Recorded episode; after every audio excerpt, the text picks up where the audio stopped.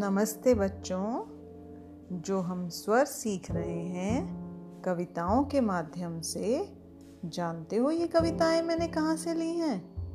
ये कविताएँ मैंने हिंदी की बिंदी नामक वेबसाइट से ली हैं। देखो कितनी प्यारी प्यारी सुंदर सुंदर कविताएँ हैं। हमने उस दिन अ से कविता सीखी थी। आज हम कविता के माध्यम से आ आ, आम सीखेंगे। आम फलों का राजा है, कर देता मोटा ताज़ा है। आम फलों का राजा है, कर देता मोटा ताज़ा है।